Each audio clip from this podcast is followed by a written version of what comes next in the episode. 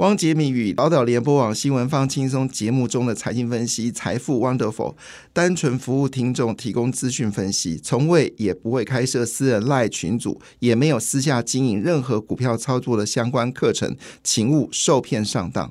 大家好，我是汪杰明。你现在收听的是 Wonderful 财富 Wonderful，麻烦你一定要订阅哦，并且打开小铃铛，叮当叮当，绝对让大家啊吸收最新的国际情势以及台股的发展，在理财投资上面也有杰明最新的知识跟观点哦。那没错，昨天美国股市呢是一个修正的状态哦。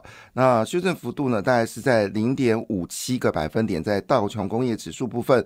那大家最关心的是费半指数哦，费半指数呢昨天公布的下跌了零点八个百分点。纳斯达克跟标准五百指数也都是一个修正的状态，其中纳斯达克修正的幅度比较多，修正了一点零六个百分点，标准五百指数呢则是修正了零点七个百分点了。所以昨天美国股市呢受到了就是非制造业数。数据表现的非常强势哦，那么担忧呢？还有包括我们就是说的整个服务业活动回升，新订单大幅的增加，出口数据也有所增长，以及油价走高的格局，所以昨天市场就担心整个通膨没有办法压抑下来，所以造成股票市场比较大的一个动荡啊，这是在昨天呃特别所关心的一件事情，所以市场有一些忧虑。那昨天两年期的美债值率呢，直接飙破了五个百分点了。那么道琼工业指数呢，因此而付出了一百九十八点七八点的一个下滑。好，所以最近投资债券基金呢，大家都没赚钱了，就是可能还要得一耐心的等待。好，那到底要等待到什么时候？坦白讲，没有答案啊，因为美国经济展现了太强大的韧性。所以，因为这消息包括了苹果、Meta、Amazon、微软。好，全面啊走低哦。其中呢，跌最多的是苹果。昨天苹果一口气暴跌了三点五八个百分点。当然，主要原因指出的就是美国有新的政策。好，因为苹果现在要求呢，就是非中国的苹果手机呢，都要慢慢转移到印度来做生产。看起来这件事惹得中国不开心。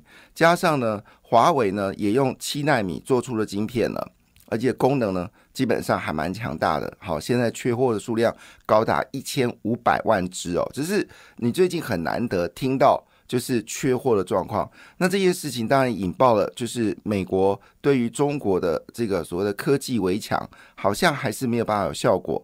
那当然就传出来，美国国务院呢很可能还要再调高对中国科技的禁运。好，那当然中国就不用客气了，他直接反击。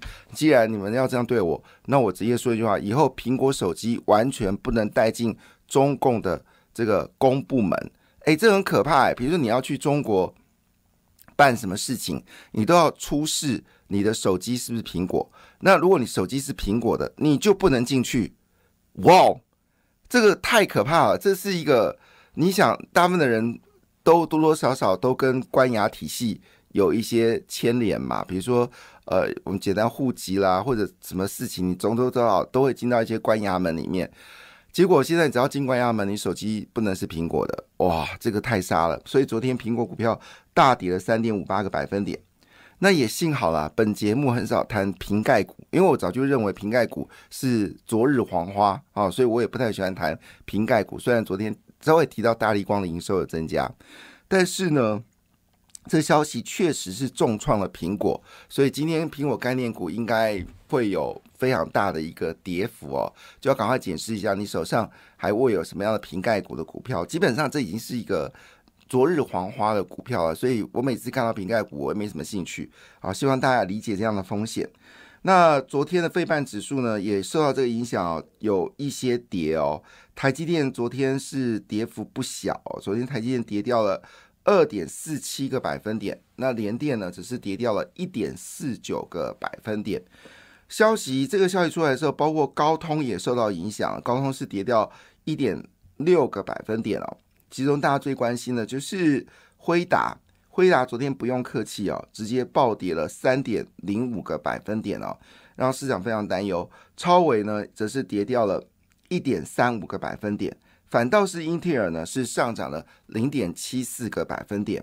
好，所以呢，这些种种消息对今天台股来说，呃，我目前为止没有看到好消息，大部分都是属于偏不好的消息哦，所以今天台股应该还是属于一个震荡的格局。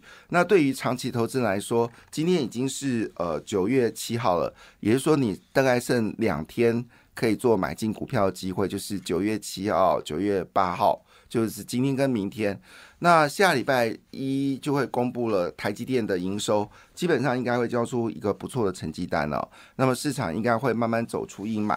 那现在所看到的坏消息，基本上很可能成为日后的好消息。就是虽然有这样的讯息，可是呢，中国人爱苹果应该是不会改变的啦。哈，好，当然中国为了救经济，减少苹果的订单，对中国来说也是有些。帮助好，但是说实在话，好，这最基最重要的事情还是来自于整个市场的需求。而台积电已经给各位保证哦，就是这些高阶的晶片呢，它是具有绝对的一个竞争能力哦。所以最近的股票市场呢，就呈现两个方向，一个就是避险的情绪非常高，第二呢就是非电子股的成交量有扩大。呃，昨天的股期股市跟期货呢，双双开高走低。昨天的股票走势图，坦白讲，非常的丑陋哈，就是开低走低啊，收更低哈。所以虽然只跌的点数也不是很多，但线型很丑。所以主要原因是市场认为最近油价跟美国殖率走高，给股票市场带来了一些压力哦。那群益期货就表示，现阶段外资呢卖现货买期货。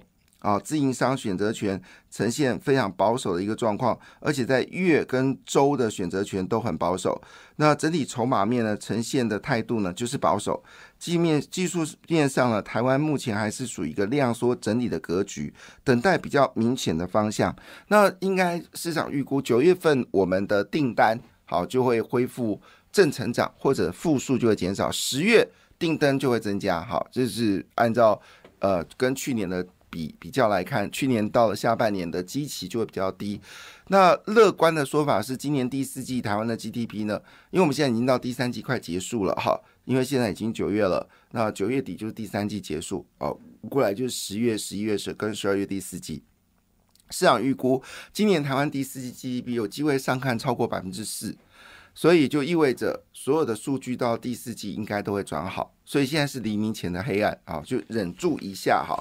那当然，这一波股票市场压力最大的应该是红海，因为他所有的竞争对手刘刘阳伟在接受访问的时候还可以笑得出来，也是不容易的啊。这个笑容内内部是欢愉的，还是有心酸的啊？没无从得知哦。但我可以知道他压力非常大。为什么这么说呢？连不会涨的人保都涨了哈，人保都从二十二块涨到了三十四块。但我强烈建议大家不要去碰人保这张股票。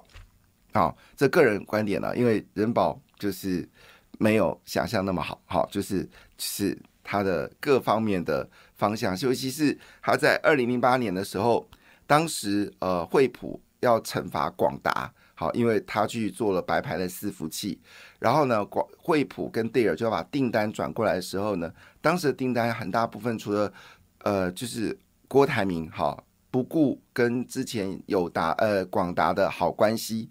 啊，在不断是挖了这个广达的员工，同时在四川设了笔电工厂，抢了广达的订单，好，就是直接撕破脸。所以这就是你，这是真实的，这是真实的郭台铭的个性。商人无祖国，商人利益挂帅，即便以前是哥们，在必要的时间里面救自己的企业，还是要伤害哥们哦。而且最过分的事情是，直接从广达挖角。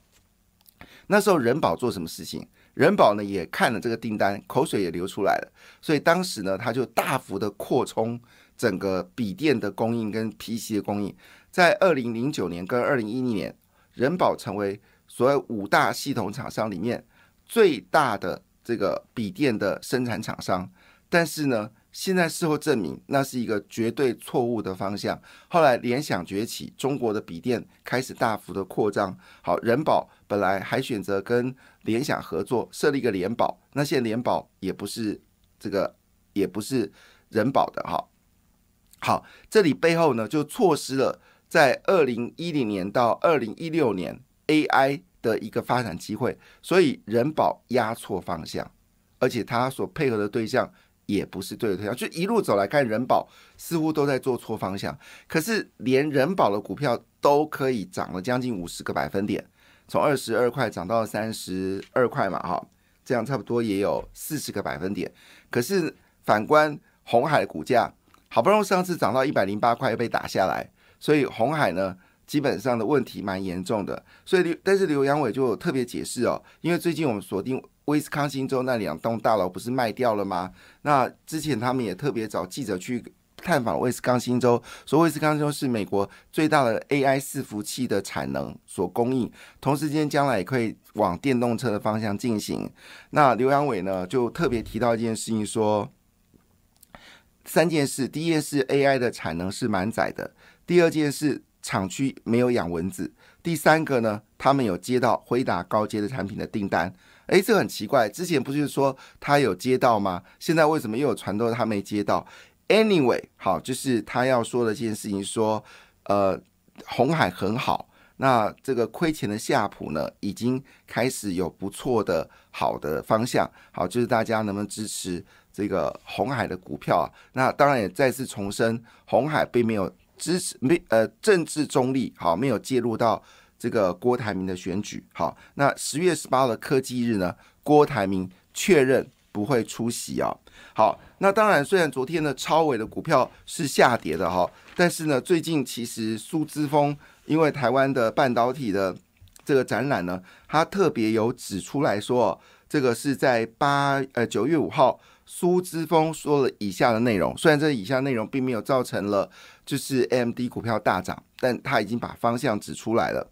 他说：“人工智慧就 AI 市场正在一飞冲天，企业对于超维的高阶的 AI 伺服器的晶片的兴趣已经转换成销售，所以他预估呢，下半年的资料中心业务呢的销售呢会非常强劲。”施书峰呢对台积电呢直接暗赞，他说呢，超维将成为台积电 Arizona 最早期的客户。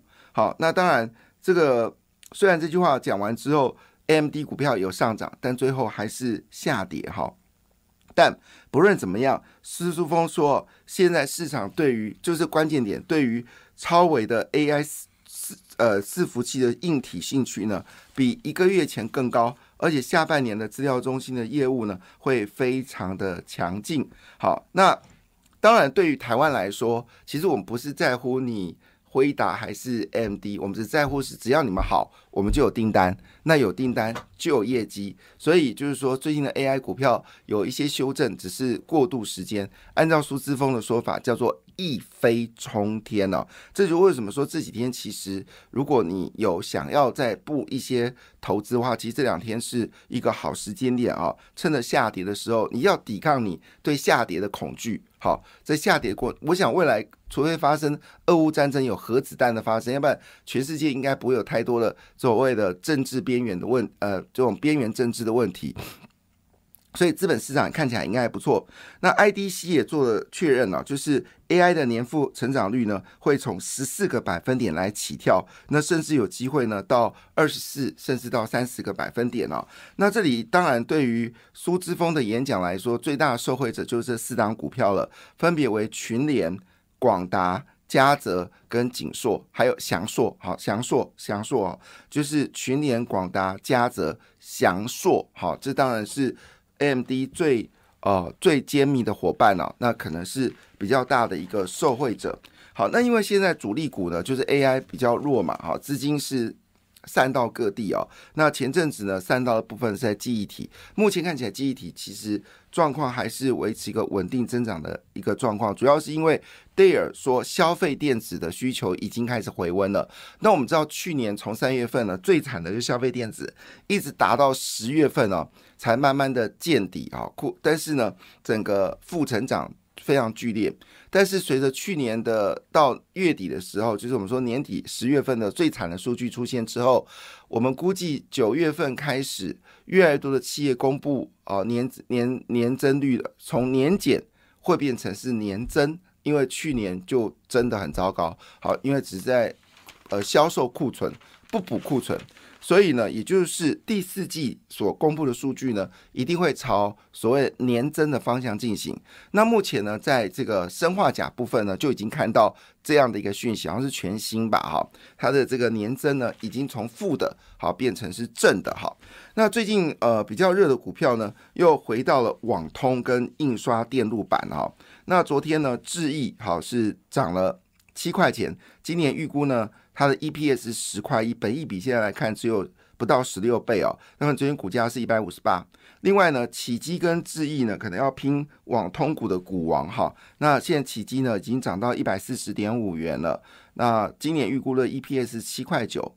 那另外就是重达 KY，好，它也蛮会赚钱的，本益比只有十倍。好，今年预估赚七块二。好，另外就是和情共、正文跟上权，好，特别留意一下上权。我是汪杰明。好，那印刷电路板也表现不错。感谢你的收听，也祝福你投资顺利，荷包一定要给它满满哦。请订阅杰明的 Podcast 跟 YouTube 频道财富 Wonderful。感谢，谢谢 Lola。